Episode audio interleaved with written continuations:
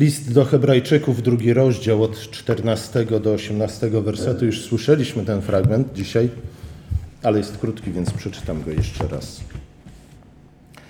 Skoro więc dzieci stały się uczestnikami krwi i ciała, to i on także w nich uczestniczył, aby przez śmierć mógł pokonać tego, który ma władzę nad śmiercią, to jest diabła, i aby uwolnić tych, którzy z lęku przed śmiercią całe życie podlegali niewoli.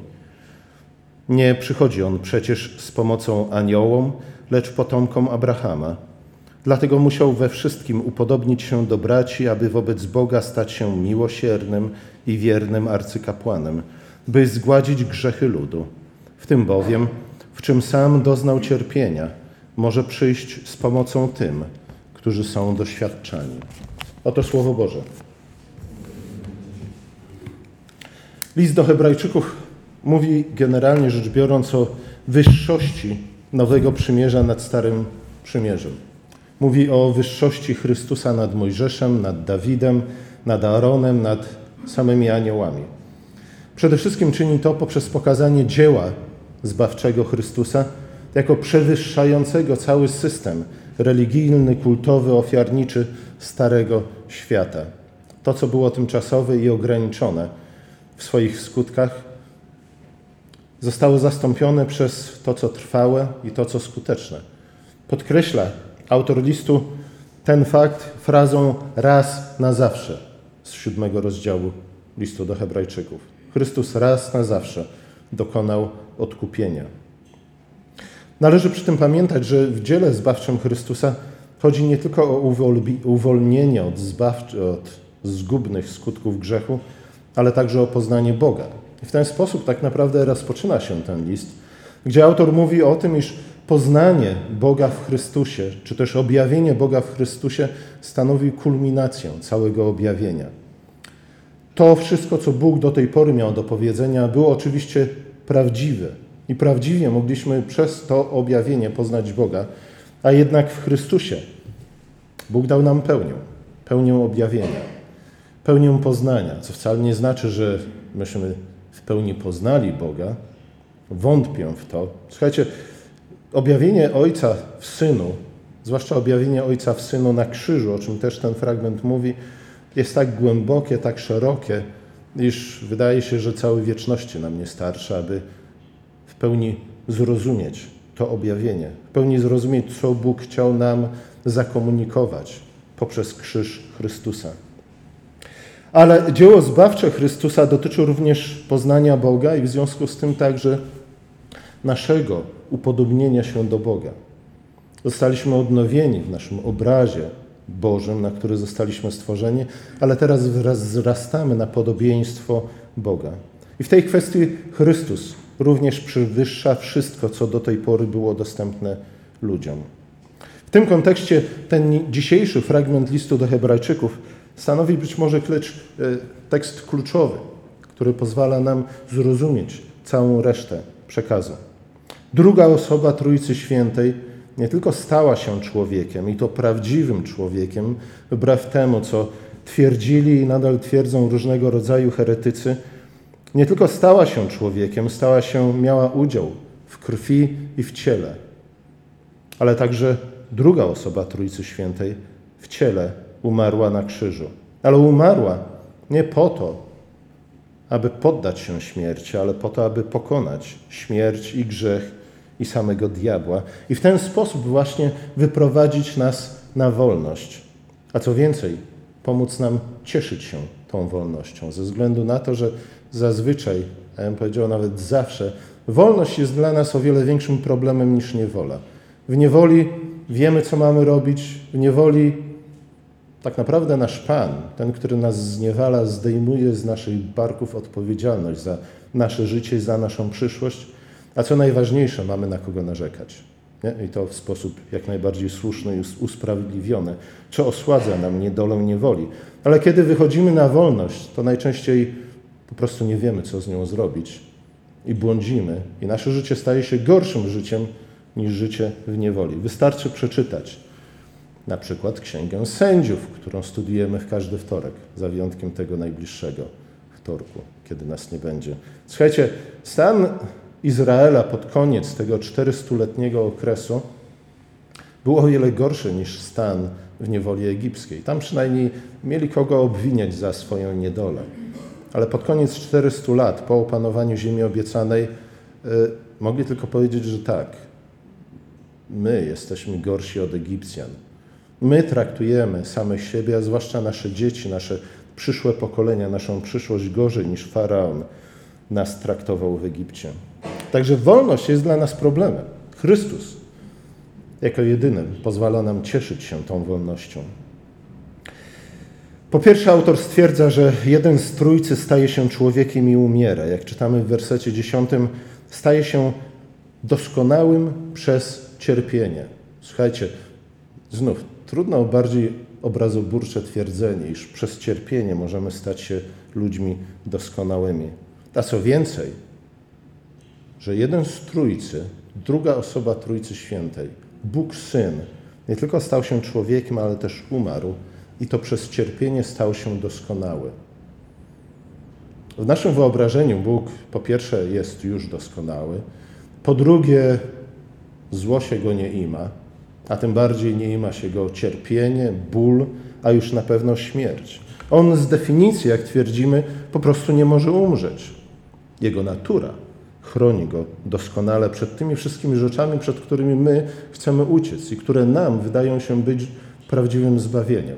Nie, i słuchajcie, nie jesteśmy pierwsi i jedyni, którzy tak myślą, ponieważ już od starożytności dokładnie o to chodziło w poszukiwaniu zbawienia, od uwolnienia od śmiertelności, od uwolnienia od bólu i cierpienia, od uwolnienia od zawodu i porażki. To wszystko zdaje się psuć nam życie, frustrować wszystkie nasze zamiary, pozbawiać nas wszelkiej nadziei.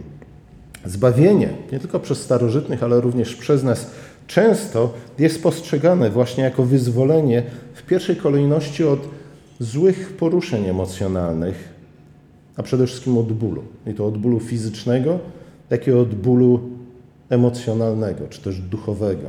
Chcemy od tego uciec ze względu na to, że no, ból nie jest niczym przyjemnym. Całe nasze życie spędzamy właśnie na tej ucieczce od bólu. Próbujemy go, próbujemy go unikać albo tłumić na wszelki sposób możliwy. Później tego typu myślenie przerodziło się w to, co, o czym pewnie wszyscy słyszeliśmy, a mianowicie filozofię życia zwaną stoicyzmem. W tym podejściu nadzieja na zbawienia polegała właśnie e, na uwolnieniu się od bólu, ale w sposób poprzez otępienie się, zdystansowanie się od bólu. Słuchajcie, we wschodnich religiach również w podobny sposób to wynikało. Należało się jak najbardziej zdystansować od codziennego życia i wszystkich trosk z nim związanych, i na tej drodze można było przynajmniej stępić ostrze bólu.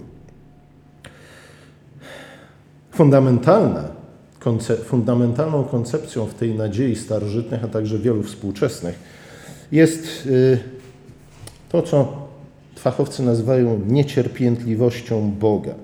Słuchajcie, o co chodzi w niecierpiętliwości Boga? Chodzi o to, że Bóg po prostu nie jest poddany żadnemu cierpieniu. On nie jest w stanie ze względu na swoją naturę doświadczać nic złego, żadnego złego poruszenia duszy, jak moglibyśmy powiedzieć. Nie chodzi więc o to, że Bóg tylko unika cierpienia, ale o to, że On po prostu nie jest w stanie cierpieć. Tak jak byłby kompletnie otępiały na wszelkiego rodzaju emocjonalne doznania, a przynajmniej na te, które my definiujemy jako negatywne.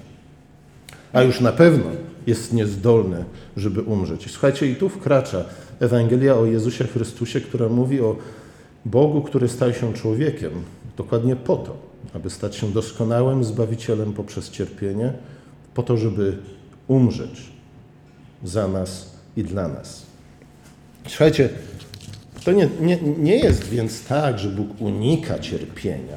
Gdyby Bóg unikał cierpienia, e, nic dobrego by nam z tego nie przyszło. Nie jest również tak, że Bóg nie jest w stanie cierpieć, ze względu na to, że no, Ewangelie i listy Nowego Testamentu mówią non-stop. Także ten fragment mówi o tym, że Chrystus stał się doskonały poprzez cierpienie.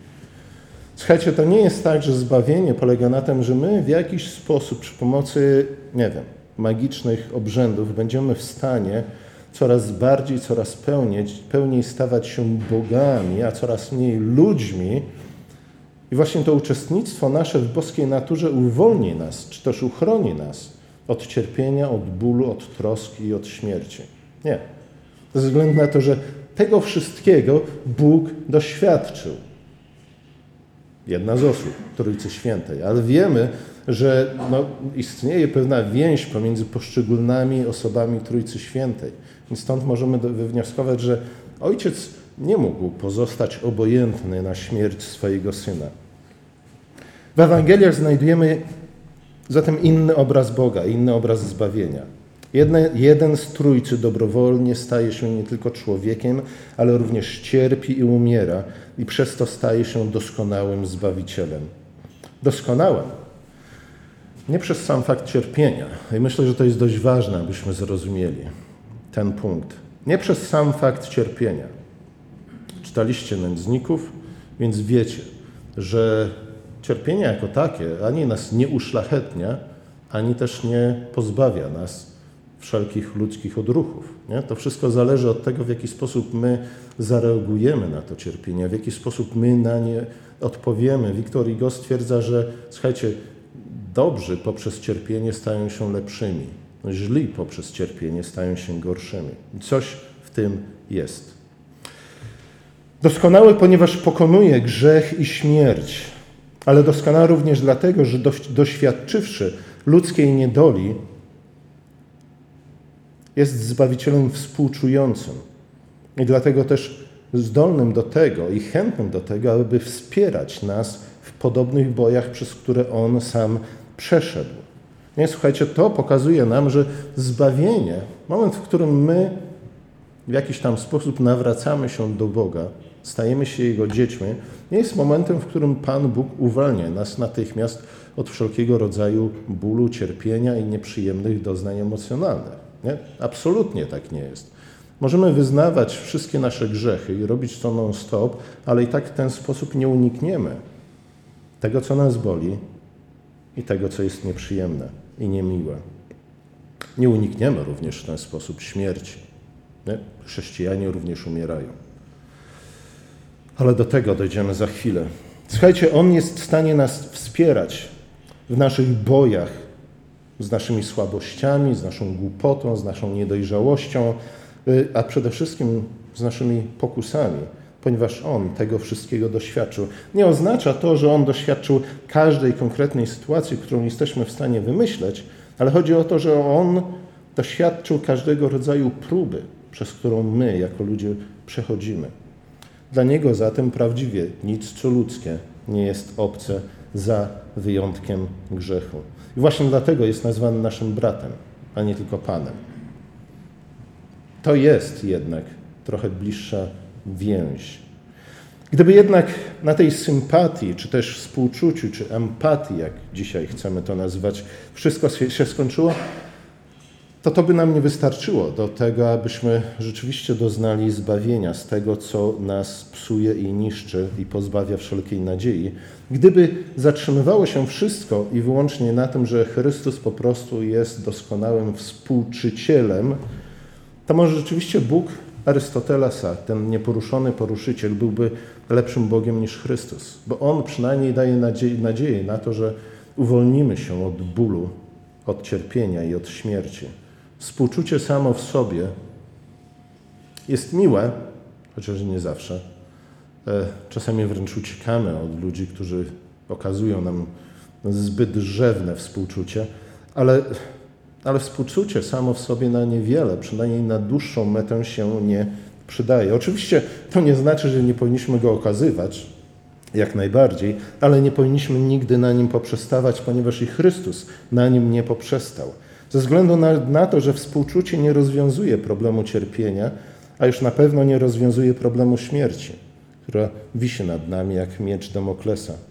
I ostatecznie, jeśli nie zostanie rozwiązany problem śmierci, ta śmierć rozwiewa wszelką naszą nadzieję, pozbawiając w skrajnych przypadkach chęci do samego życia. Po cóż żyć?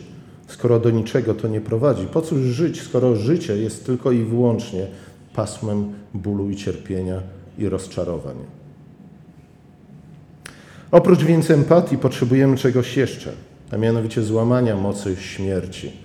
Niektórzy z nas potrzebują złamania mocy snu, co też jest w pewnym sensie obrazem złamania mocy śmierci.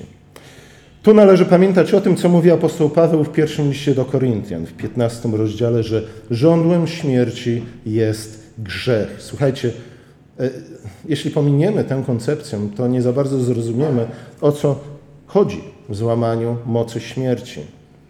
Żądłem śmierci jest grzech. To słowo greckie przetłumaczone tu jako żądło to kentron, co dosłownie oznacza zdolność do zabijania. Słuchajcie, to jest bardzo ważna koncepcja ze względu na to, że ona mówi nam, iż grzech to grzech czyni śmierć śmiercionośną. Nie? Śmiercionośną w ostatecznym znaczeniu tego słowa. Złamanie mocy śmierci pod, polega na złamaniu mocy grzechu. Dzięki temu śmierć zostaje w jakiś sposób opanowana. Nie usunięta z naszego doświadczenia, ale przestaje służyć mocą piekielnym, a zaczyna służyć nam, którzy żyjemy w Chrystusie. Żeby to lepiej zrozumieć, wystarczy przypomnieć sobie to, co Jezus mówił o ziarnie. Mówi, ziarno musi umrzeć, żeby wydać owoc. Nie? Proste i nieskomplikowane. A jednak bardzo rzadko e, wyciągamy z tego jakieś dalej idące wnioski, chyba że jesteśmy rolnikami albo ogrodnikami, nie? Ale znów, Jezus chce, abyśmy z tego przykładu czegoś się nauczyli na temat tego, czym jest śmierć w naszym życiu. Czym jest, a również z drugiej strony, czym może się stać. W tym przypadku, o którym mówi Chrystus, ziarno, które rzucamy w ziemię, aby umarło, ale, które umiera po to, aby wydać owoc, w tym przypadku śmierć nie prowadzi do końca wszelkiej nadziei. Śmierć nawet nie jawi się jako coś złego, może jako coś trudnego, nieprzyjemnego, na pewno jako ofiara, w której zawsze musimy zrezygnować z czegoś, co jest dla nas miłe, przyjemne, a często nawet drogocenne. Ale słuchajcie, umiera po to, aby się zrealizować, a może raczej po to, aby osiągnąć swoje przeznaczenie. W tym przypadku śmierć prowadzi do realizacji nadziei. Nadziei, która jest tak naprawdę całym sensem istnienia ziarna. Przeznaczeniem ziarna bowiem, więc moglibyśmy powiedzieć, naturą ziarna jest to, aby przynosiło życie. Albo poprzez wydanie owocu, nie? i ten owoc musi być owocem co najmniej dwukrotnym, albo poprzez nasycenie tego, który je spożywa. Kiedy jednak ziarno psuje się, kiedy gnije, wtedy nie przynosi życia w żadnym znaczeniu tego słowa, ponieważ samo ulega zepsuciu. W tym przypadku mówimy o złej śmierci. O śmierci, która jest zła, ponieważ walczy z życiem, ponieważ nie prowadzi do nowego, lepszego, pełniejszego życia. Jest ofiarą, z której absolutnie nic pozytywnego nie wynika. I znów, tą, tą zgnilizną w naszym życiu jest właśnie grzech, który sprawia, że śmierć, a także wszelkiego innego rodzaju ofiara, czyli generalnie rzecz biorąc miłość, bo nie ma miłości bez ofiary, nie prowadzi do niczego dobrego, nie prowadzi do nowego życia, nie prowadzi do obfitszego życia, nie prowadzi do lepszego życia, ale wręcz pozbawia nas wszelkiego dobra nawet w tej mizernej doli, którą tutaj na ziemi wiedziemy tego mizernego życia, jakie posiadamy. I tak, jak mówił prorok Izajasz, wydajemy srebro na to, co nie jest chlebem, zatem tracimy owoce naszej pracy. Wydajemy zarobek nasz na to, co nas nie syci. Znów strata, strata i strata. Budujemy domy po to, aby kto inny w nich zamieszkał. Sadzimy winnice, z których plonów kto inny korzysta. Wydajemy na świat dzieci, które przedwcześnie umierają. Żadna z tych rzeczy nie ma sensu. Każda z tych rzeczy jest właśnie triumfem śmierci poprzez grzech w naszym życiu. Tym przyjawia się moc grzechu i zniszczenia w naszym życiu. Już wszystkie nasze wysiłki, koniec końców, zostają sfrustrowane. Przez grzech śmierć niszczy życie, ponieważ niszczy wszelką nadzieję. Kiedy jednak Chrystus przez śmierć pokonał śmierć, to właśnie pozbawił ją tego żądła, grzechu, które sprawia, że śmierć prowadzi do śmierci, że żyjemy ku śmierci, a potem już nic nie ma, że całe życie jest tak naprawdę przeciekaniem przez nasze palce tego wszystkiego, co dobre i miłe i piękne. Ale od tej pory, od kiedy Chrystus pokonał śmierć poprzez własną śmierć, śmierć zaczyna służyć życiu. Ziarno może umrzeć po to, aby wydać owoc. Ofiara znów nabiera sens. Miłość jest możliwa. Od tej pory możemy rozdawać nas, nasz chleb w obfitości, wiedząc, że prędzej czy później wróci on do nas. Słuchajcie, to zwycięstwo nad śmiercią mogło się dokonać, ponieważ Chrystus, nie tylko dlatego, że Chrystus stał się jednym z nas. Doskonały Bóg, prawdziwy Bóg stał się doskonałym i prawdziwym człowiekiem, ale również dlatego, że nie uległ pokusie. On jako jedyny umarł jako ofiara niewinna, całkowicie niedotknięta przez grzech, atakowany wielokrotnie i to w sposób dla nas może nawet nie do końca wyobrażalny, a jednak nigdy nie uległ pokusie. I właśnie dzięki temu, że umarł jako ofiara doskonale niewinna, dlatego śmierć poszczerbiła na nim zęby. I słuchajcie, ja wiem, że tu chcielibyśmy jakiegoś pełniejszego wyjaśnienia, ale wydaje mi się, że póki co to powinno pozostać dla nas jednak pewną tajemnicą. Śmierć poszczerbiła sobie na nim zęby. Myślała, że pochwyciła najtłustszy kąsek, jaki kiedykolwiek jej się przytrafił. Ze względu na to, że do tej pory każdego, kogo kąsała, każdy, kogo kąsała, w pewnym sensie był winny. W jakimś stopniu zasługiwał na swój los, ale ten w żaden absolutnie sposób nie zasługiwał na to, co go spotkało. Myślała, że pochwyciła najtłustszy kąsek, że unicestwiając Chrystusa odniesie ostateczne zwycięstwo i nie będzie już nikogo, kto mógłby pozbawić ją żądła śmierci, którym jest grzech. Ale stało się dokładnie na odwrót. Dlatego krzyż stanowi nie tylko kulminacją objawienia Boga, kulminacją skarb, skarbca poznania Boga i poznania nas, nas samych nie? Ze względu na to, że patrząc na krzyż, patrząc na ukrzyżowanego, widzimy jakby w zwierciadle, kim my jesteśmy, ze względu na to, co mu uczyniliśmy. Ale z drugiej strony krzyż stanowi też oś historii, kulminacją objawienia, źródło objawienia, ale też nowy początek dla całego stworzenia. Życie w pewnym sensie w innym świecie, w świecie, który jest również lepszy od świata sprzed upadku Adama w świecie, który jest lepszy niż świat, niż życie w raju, w rajskim ogrodzie. Słuchajcie, ze względu na zwycięstwo nad śmiercią, to współczucie, to wsparcie, jakie otrzymujemy od Chrystusa, nie jest pustosłowiem. Nie jest też jedynie jakimś marnym pocieszeniem w stylu, a, wszystko będzie dobrze.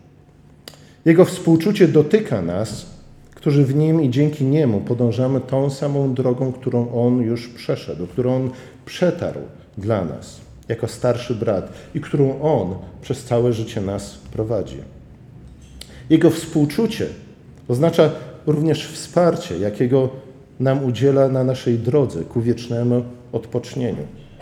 On udziela nam wszelkich darów nieba, które są nam potrzebne, abyśmy doszli do końca tej drogi. Autor listu do Hebrajczyków bardzo często powołuje się na przykład wyjścia Hebrajczyków z Egiptu. Mówi często do, o Eksodusie. W związku z tym śmierć przyrównuje właśnie do Egiptu. Ale strach spowodowany grzechem, strach przed śmiercią przyrównuje do faraona. Teraz jednak jesteśmy już na pustyni po drugiej stronie Morza Czerwonego. Wróg pokonany. Bóg prowadzi nas ku ziemi obiecanej. On nas wzmacnia, On nas karmi, On udziela nam mądrości, On nas prowadzi, On nas strzeże. Słuchajcie, mamy w związku z tym wszelkie powody, aby żywić nadzieję na dotarcie do ziemi obiecanej. Znów, o ile nie porzucimy obozu świętych. I o tym również czytamy w liście do Hebrajczyków, w jego drugiej części. Należy jednak pamiętać, że dopóki nie dotrzemy do miejsca naszego przeznaczenia, dopóki nie dotrzemy do ziemi obiecanej, do pełni królestwa, wciąż będziemy doświadczać bólu i rozczarowań. Wciąż będziemy zmagać się z pokusami i z wyzwaniami. Wciąż będziemy potykać się, upadać. Słuchajcie, chrześcijanin, który twierdzi, że to go nie dotyczy, jest po prostu kłamcą i oszustem. Kłamie oszukuje przede wszystkim sam siebie. W takich chwilach, słuchajcie, tym bardziej powinniśmy pamiętać o Chrystusie, o tym, kim On jest i co dla nas uczynił. O jednym z Trójcy, który stał się człowiekiem, stał się nam bratem, po to, aby dzielić z nami swój los. I dlatego, jeśli nasz los jest związany z Jego losem, możemy żywić niezłomną nadzieję, że znajdziemy się tam, gdzie On jest teraz. W takich chwilach tym bardziej powinniśmy kierować nasz wzrok na Jezusa. I słuchajcie, to nie jest linijka z hymnu chrześcijańskiego, ale to jest cytat właśnie z listu do Hebrajczyków. Mamy kierować, nasz, mamy kierować swój wzrok na Jezusa, na sprawcę i dokończyciela naszego zbawienia, na tego, który stał się doskonały poprzez cierpienie, na tego, który pokonał śmierć raz na zawsze i który wspiera nas w naszej walce ze strachem, ze, słaboś- ze słabością, ze zwątpieniem. Na tego, który sprawia, że śmierć nie jest końcem, ale śmierć może służyć życiu, nowemu życiu, lepszemu życiu, piękniejszemu i pełniejszemu życiu. Amen.